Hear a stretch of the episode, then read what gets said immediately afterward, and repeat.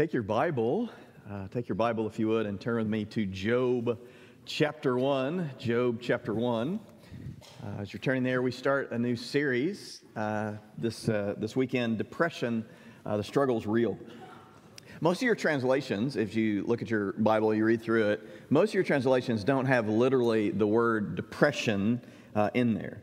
They might have similar words that, that help to just categorize or describe the real experiences of people in God's Word. Uh, words like downcast, brokenhearted, troubled, miserable, despairing, mourning, just to name a few of the ones that, again, similar in the family of emotions or uh, things that are going on in, in individuals' lives that we see described in Scripture. Influential men and women of faith who went through periods where they struggled and they battled with what has been described, one writer said, the dark night of the soul.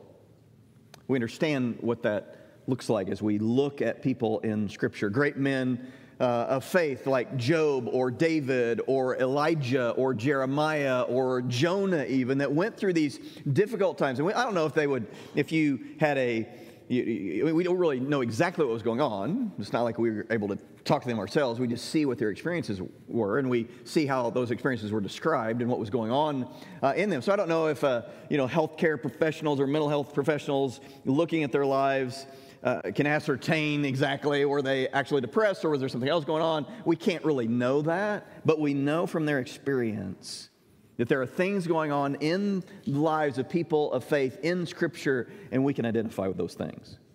Over the next few weeks, we want to look at some of those experiences. Experiences that all of us at one point or another have in our lives. Experiences where uh, it might be you might, you know, something that, it, some form of uh, depression or some struggle that, we are, that we're in. It's just a part of the human experience. That struggle is real, that struggle or forms of it is something that all of us at some point or another in our lives go through. Now, let me say up front that this series of the next few weeks is no uh, substitute for what, uh, in some of your cases, depending on what's going on in your life, where you might need professional help. And I would just encourage you uh, not to look at this series as something that would replace that, but be in addition to. Uh, some of you might be going through what would maybe be categorized as a sense of intense sadness, as depression is you know, characterized. Maybe feelings of helpless or hopelessness or worthless, or, or you, you, in, those, in those feelings extend beyond just a, a momentary thing, but go into days or even weeks where you might even summarize it by you struggle to even live your life as a result of what's going on. And I would encourage you today, if that's you or some form of what you're experiencing, to get some professional help. I would encourage you to maybe talk to your primary care doctor, maybe a good place to start. Tell them what's going on, and they can uh, give you some suggestions on what uh, might be helpful to you. Uh, also, this week I saw it was in the paper where uh, here in Michigan you can dial 988, and there are uh, professionals in this, in this realm where Michigan residents that are experiencing uh, health, mental health crisis of some kind can get help. There's a person at the end of that, uh, of that, of that call. So if you need help or you know someone that you know, dialing 988 uh, is, a, is, a, is a resource I would encourage you to get uh, or look you into. Uh, another thing I would encourage you, maybe you need to go to a counselor. I would encourage you to do that. that's just a great thing that can, can help if you're struggling in some way with feelings of, of depression.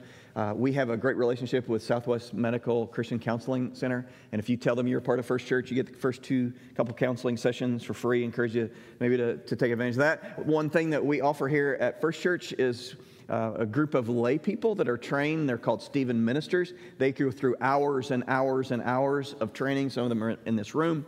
Uh, and they would love to, they're not professional counselors, but they are people just like yourselves that have been trained to walk alongside you if you're going through some difficulty, some struggle in life, some, uh, some, some dark you know, night of the soul type of experience. Uh, they are trained. They would love to, uh, to walk alongside you. You can uh, get information at the Info Hub. You can email us through our, our website. You can call the church office through the week, ask for Pastor Bill, or just ask for ministry, or this ministry called Stephen Ministry. Uh, and we'd love to help you uh, know about that. As we think about what we're going to talk about today, I love as we look at Scripture that it's real. It doesn't candy coat life. Scripture doesn't tell us that if you serve God, then if you put your faith in Christ, then all your worries, all your troubles in this life are over. That's not what Scripture relates to us. Scripture is real. Scripture helps us to see the, the, the intense struggles that, that all of us in this life go through. We see that in Job. He's a classic example, an extreme example that for millennia, God has, has used the story of Job to help draw us draw empathy from, to find inspiration in his story, to find practical, practical application in his story. And that's what we want to pray that through this series that we'll find those things in Job's story. So let's jump into chapter 1 and we're going to start by just looking at Job chapter 1 and the, the cast of characters in this first chapter. And of course there's Job and but we also have Satan and God are all in this first chapter. We're going to start with first with Job and look at Job. And so here we are, Job chapter 1 verse 1 encourage you to follow along with me. Here we go. There was a man in the land of Uz whose name was Job. And he was blameless and upright, one who feared God and turned away from evil. Scripture, as it describes Job, Scripture has really good things to say about Job. Uh, and we don't see you know negative things about Job. This is super positive. Uh, blameless, and that doesn't mean he's sinless. That's not what he's talking about. Jesus is the only sinless one that walked this earth, but he's he's blameless. He's a man of integrity. In other words, he's a man that's devoted to God. It says that he feared God, and fear has a, a lot more positive connotations in, in the original language than it does in our culture. And so think of the, the positives of that. And so it's, it's really talking about he has this deep, healthy respect for God. Fear through Scripture is often synonymous with wisdom, that those who are wise have this healthy respect, healthy uh, relationship with God.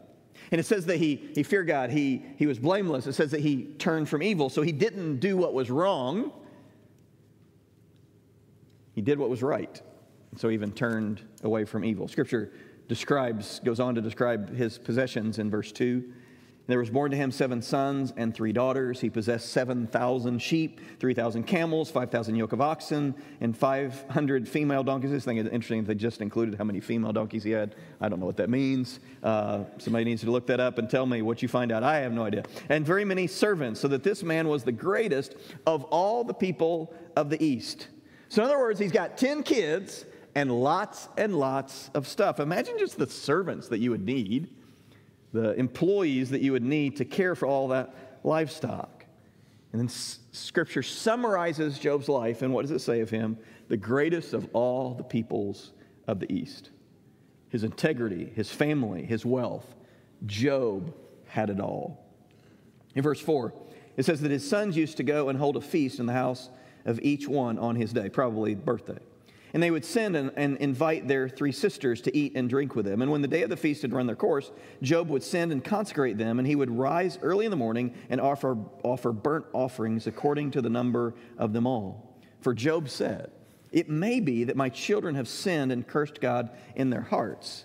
Thus, uh, Job did continually.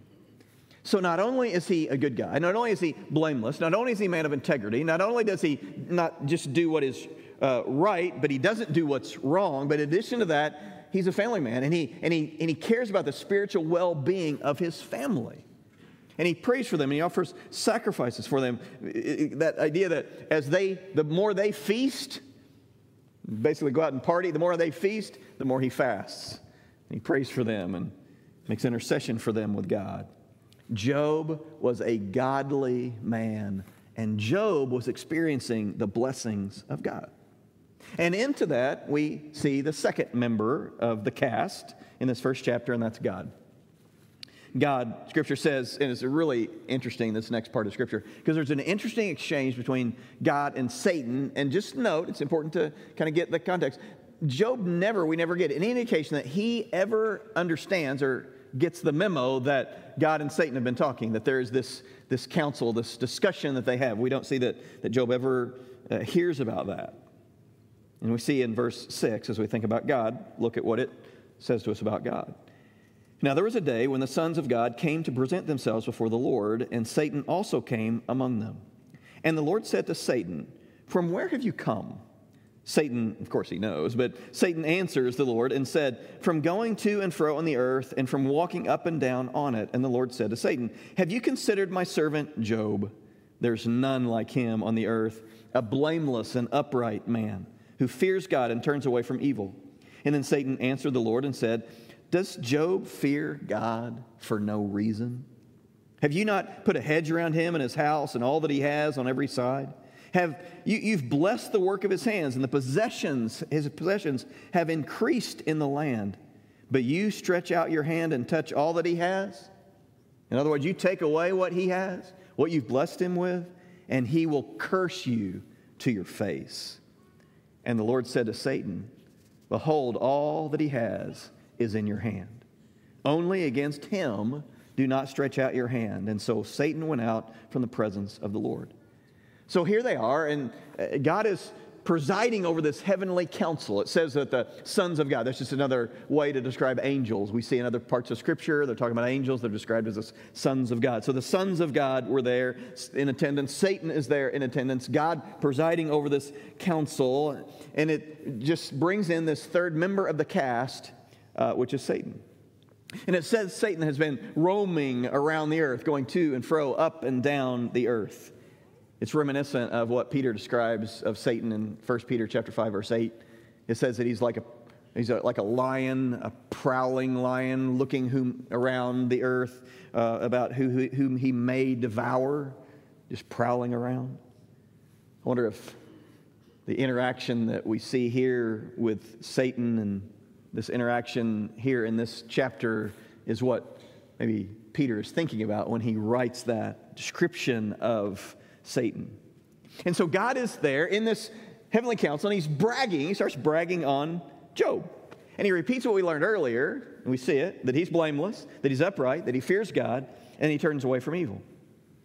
And then Satan, this next character in the cast, Satan just relates his cynical take on humanity, his cynical take on Job and his goodness. Job's your faithful follower because of what you do for him.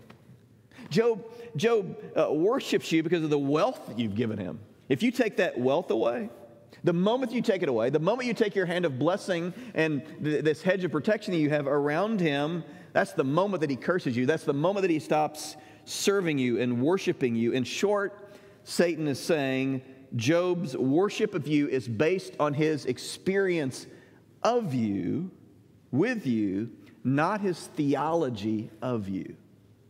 So his worship of you, his love of you, is based on his experience with you, not his theology of you. He worships you because you bless him.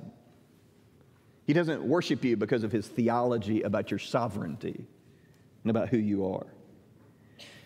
And haven't we all seen that? Maybe we've all experienced it, probably have.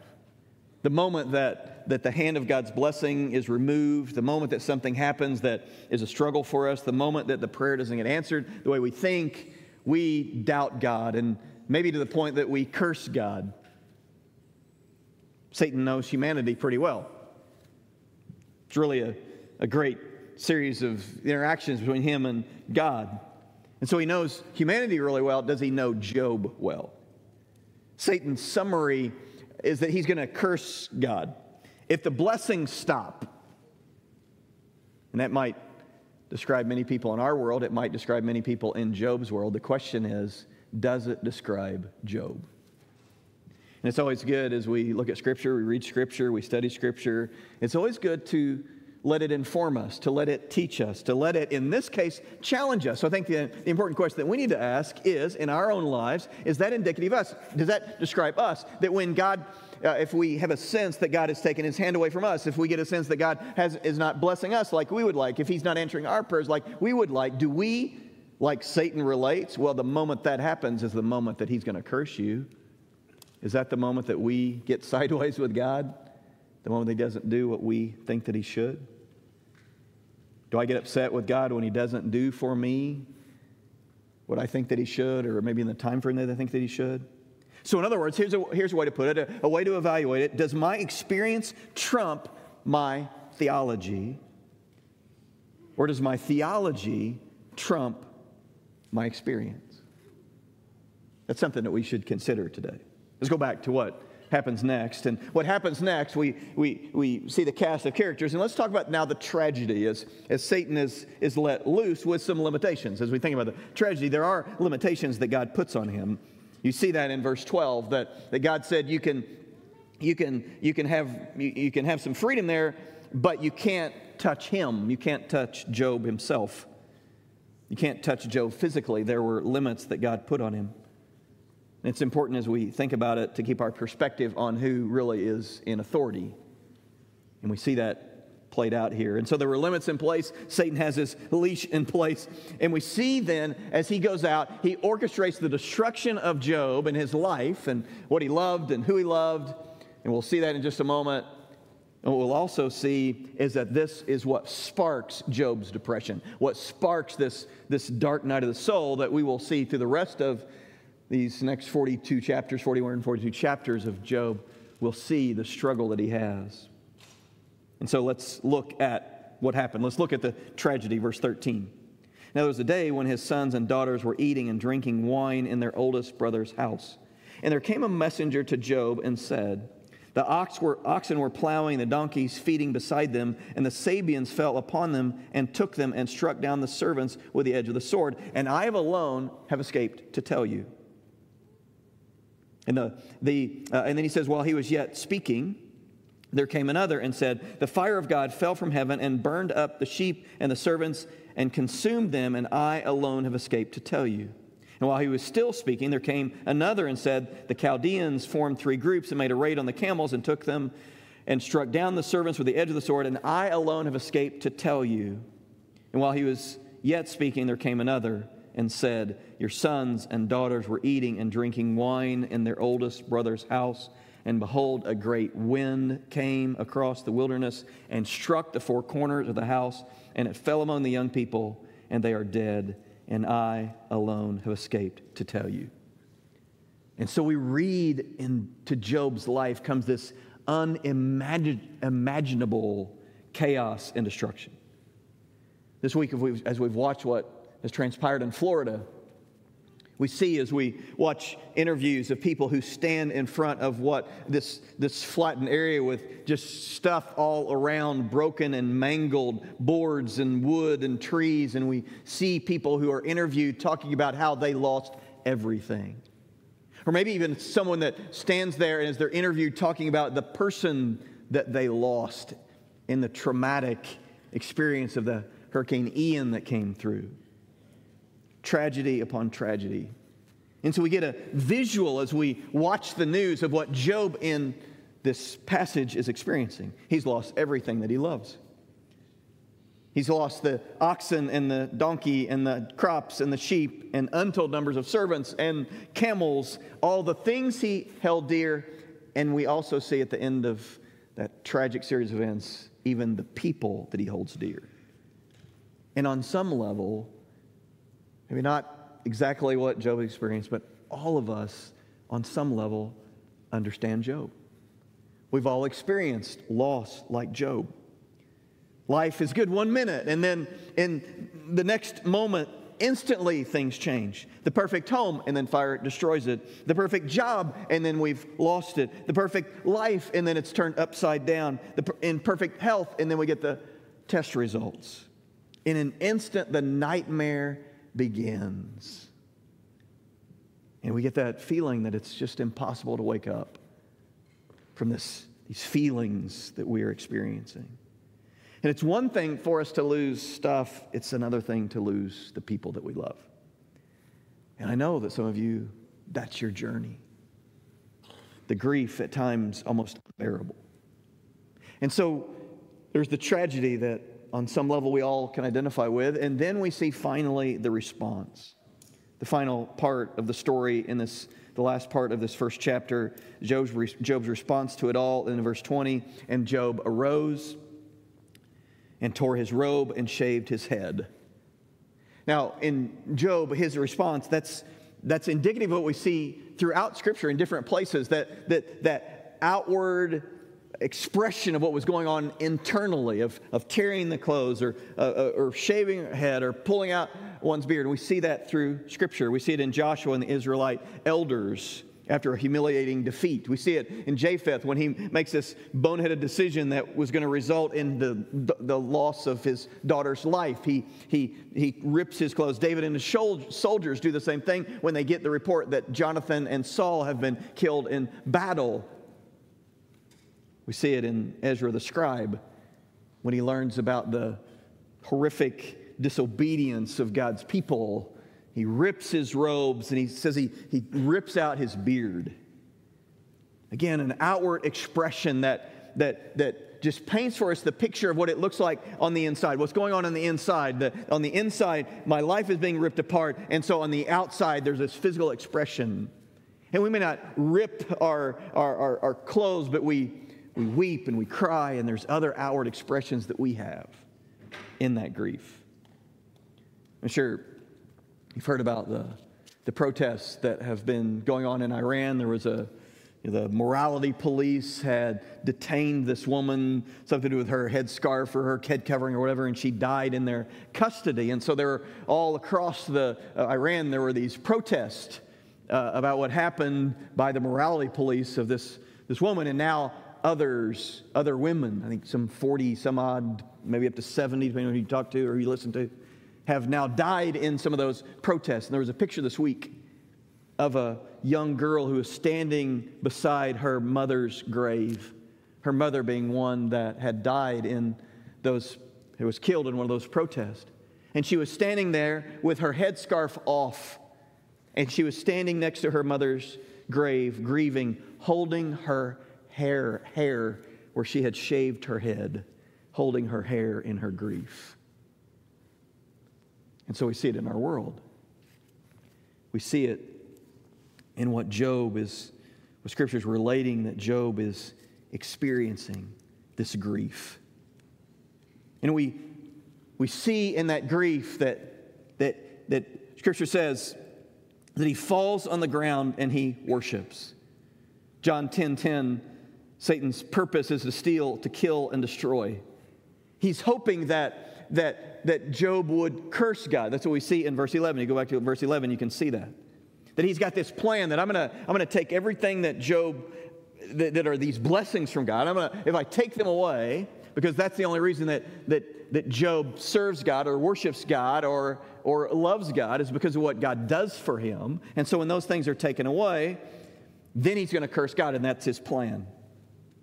And now as he's working that plan, we see Job is experiencing what Satan has done. Job's life is suddenly, violently now falling apart. Satan has dismantled in his life everything good. His wealth is gone, his possessions stolen or destroyed, his loved ones taken away from him, his joy turned to grief. And for Satan, his plan is working to perfection. But the best part is to come. The best part is when, when Job, in his mind, this is what's going to happen when he takes it all away, that, that Job's going to curse God in that moment because, because he knows humanity after he's dismantled everything that's good. And now that he has dismantled what Job loves, he's now going to get to see Job's faith fall apart. He's going to get to see Job turn his back on God in his grief and his anger, he's going to get to see Job curse God. And so, can you imagine uh, uh, Satan as he's as he's he's he's moving toward this climactic point where he's taken everything away from Job, and now Job rips his clothes, he shaves his head, and now as he leans forward for that final moment where now he's going to do what he believes all along he's going to do, he's going to curse God. And what does Scripture say? Verse chapter one, verse twenty. He arose, tore his clothes, shaved his head and he fell on the ground and worshiped. Instead of cursing, instead of cursing God, he worships God. He makes the conscious decision in his pain, in his turmoil, In those feelings that are, that are so fresh, in the struggle and the heartache, he chooses to put his hope in God and he worships. It reminds me of what Paul wrote to the church at Thessalonica. He said, uh, he said, he said, grieve, but, but, but have hope in your grief. Do not grieve like the rest of men who have no hope. And Job continues, even in his grief, to have hope. And he has hope as, as he falls on the ground and he worships God. And as he does that, he's grieving. And he then says what are powerful words that express his faithfulness. Listen to what he says in verse 21. And he said, Naked I came from my mother's womb, and naked shall I return. The Lord gave, and the Lord has taken away. Blessed be the name of the Lord. And in all this, Job did not sin or charge God with wrong. Job's passed the test. Instead of cursing God, he continues to worship God. He continues to respond, to live by faith, graciously accepting. Uh, we see it in what he says graciously accepting what has been taken away from him, graciously accepting what life has thrown at him. And he chooses to faithfully worship. Again, the powerful summary of his response and all that he did Job didn't sin or charge God with wrong. So, in the, just a few minutes that we have left, let's think about our own experience and what we need to apply from Job's life into ours, into our experience. As we think about our own seasons of the dark nights of the soul that we walk through, that we struggle with, and all of our grief, all of our uh, all the things that we go through, that, that pain is, is, is local and, and, and we're not comparing it to other people. We all will experience it. And so, in those moments that we experience that pain, however acute or long lasting, whatever it is, how, what will we do with it? In the midst of our pain, to be reminded that we're not alone. The psalmist writes in Psalm 34 The Lord is close to the brokenhearted, He rescues those whose spirits are crushed. And so, as you are in your struggle or pain or whatever you, wherever you are at, if it's a dark night of the soul, what's the application today? Well, the first thing I think that we need to get from what Job in this first chapter is teaching us is that we need to remember that God's in control.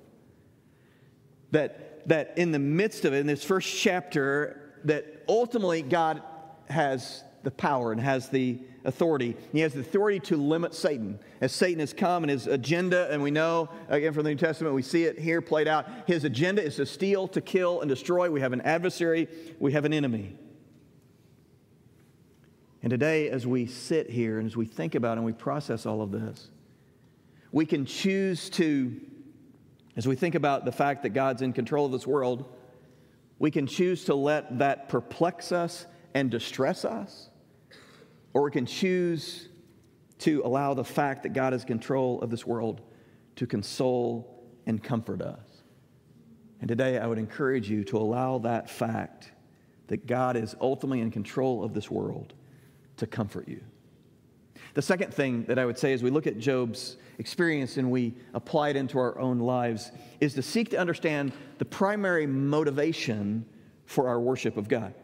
Satan looks at Job and he says, You know, the reason that he's serving you, talking to God, the reason that he loves you, the reason he worships you is because of what you do for him. The moment that you stop doing for him, the moment you remove that protection from him, is the moment that he's going to curse you.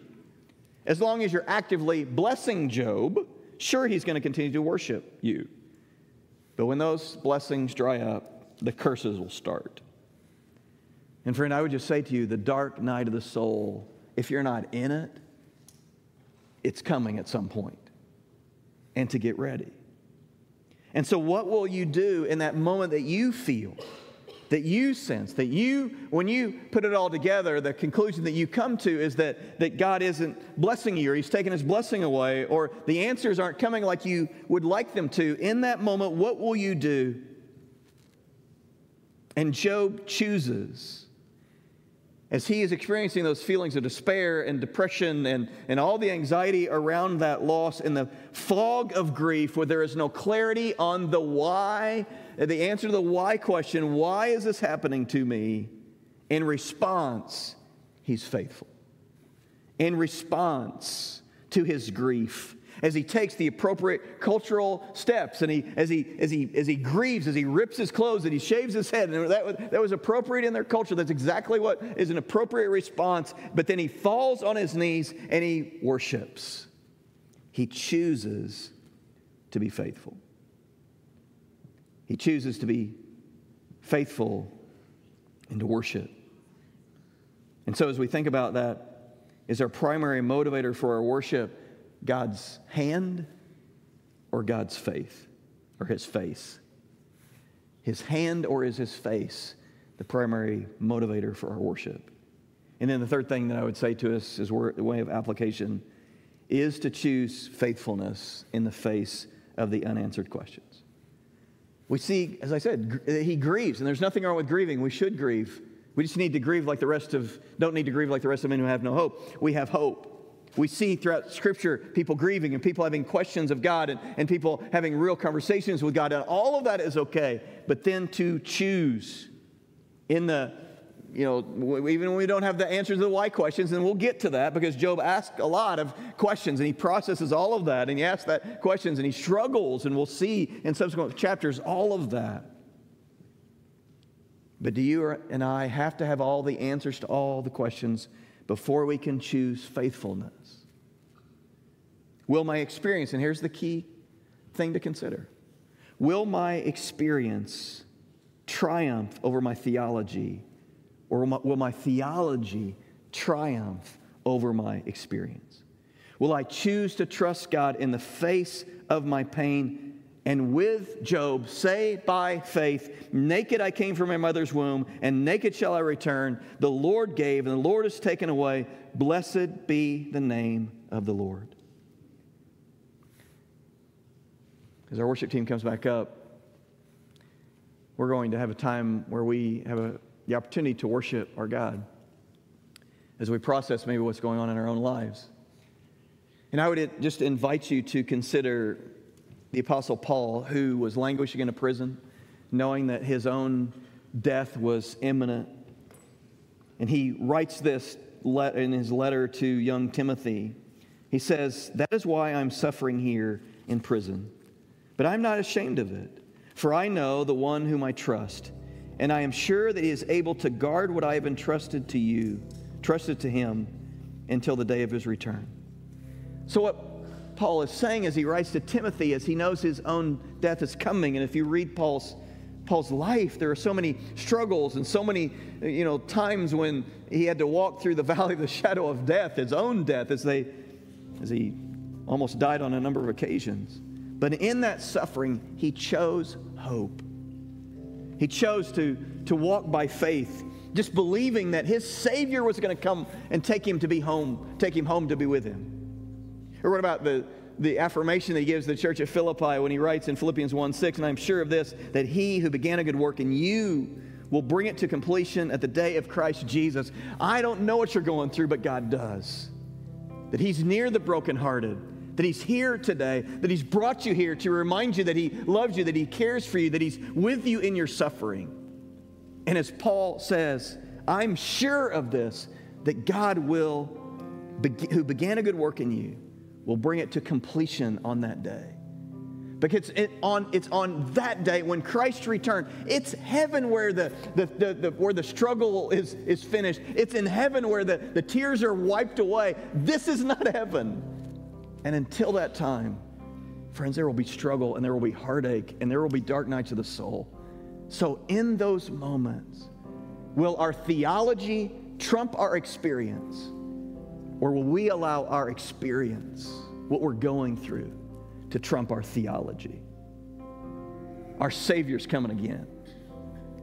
As we put our trust in Him, He's going to take us to be with Him. So today, we're going to have a time of, of worship and a time of, of communion. And in communion, as we think about the cup and the bread, the cup that represents the, the, the blood of Jesus that was shed for us, the bread that represents the body of Christ that was broken for us.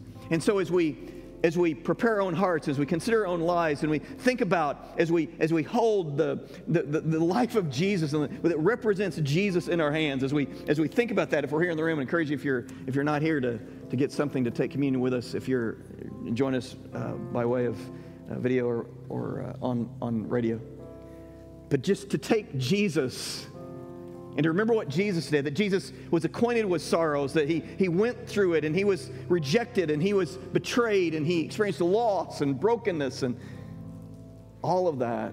And he is the one that is here with us today. And he won't put on you more than you can bear. Will you allow your theology today to, to trump your experience? As we take communion today, and if you don't have communion elements, we've got some people that have communion baskets. They can walk around. You can look at them. They'll give you the elements if you didn't, if you missed it when you came in. I encourage you to take take uh, take the communion with us today, and you can look at them and they'll give it to you. But as you're preparing yourself, just know too, if there's some struggle that you have, we've got some prayer partners that are here in the room. They've got lanyards on, and they'll be at some of the corners. And if you, you know, sometimes we just need someone to pray with us. We're going through a dark night of the soul and you just need somebody to talk with you about that and to pray with you, uh, we, we have some people that would love to pray with you, whatever you're going through today. So let me pray for us, and then we're going to have a time of worship. And you can move, and there'll be people that can pray with you, and we'll worship together. God, thank you for the bread that represents the body of Christ. Thank you for the cup that represents the, the, the blood of Christ that was given for us. And God, today, as we go through difficulty, we go through times of depression and struggle and anxiety and all those things, God, we come and we choose today to, to get on our knees and just to worship you, to thank you, God, for who you are and what you, you've done for us through Christ. And God, we need you. We need your presence. And I pray that you would help us, God, to experience your presence now. And God, if we need prayer, I pray that you'd help us to have the courage to move and to let someone pray with us. God, we love you. We thank you for what you're doing in this space. And now with Job, we choose faithfulness and we choose to worship you. In the name of Christ, we pray.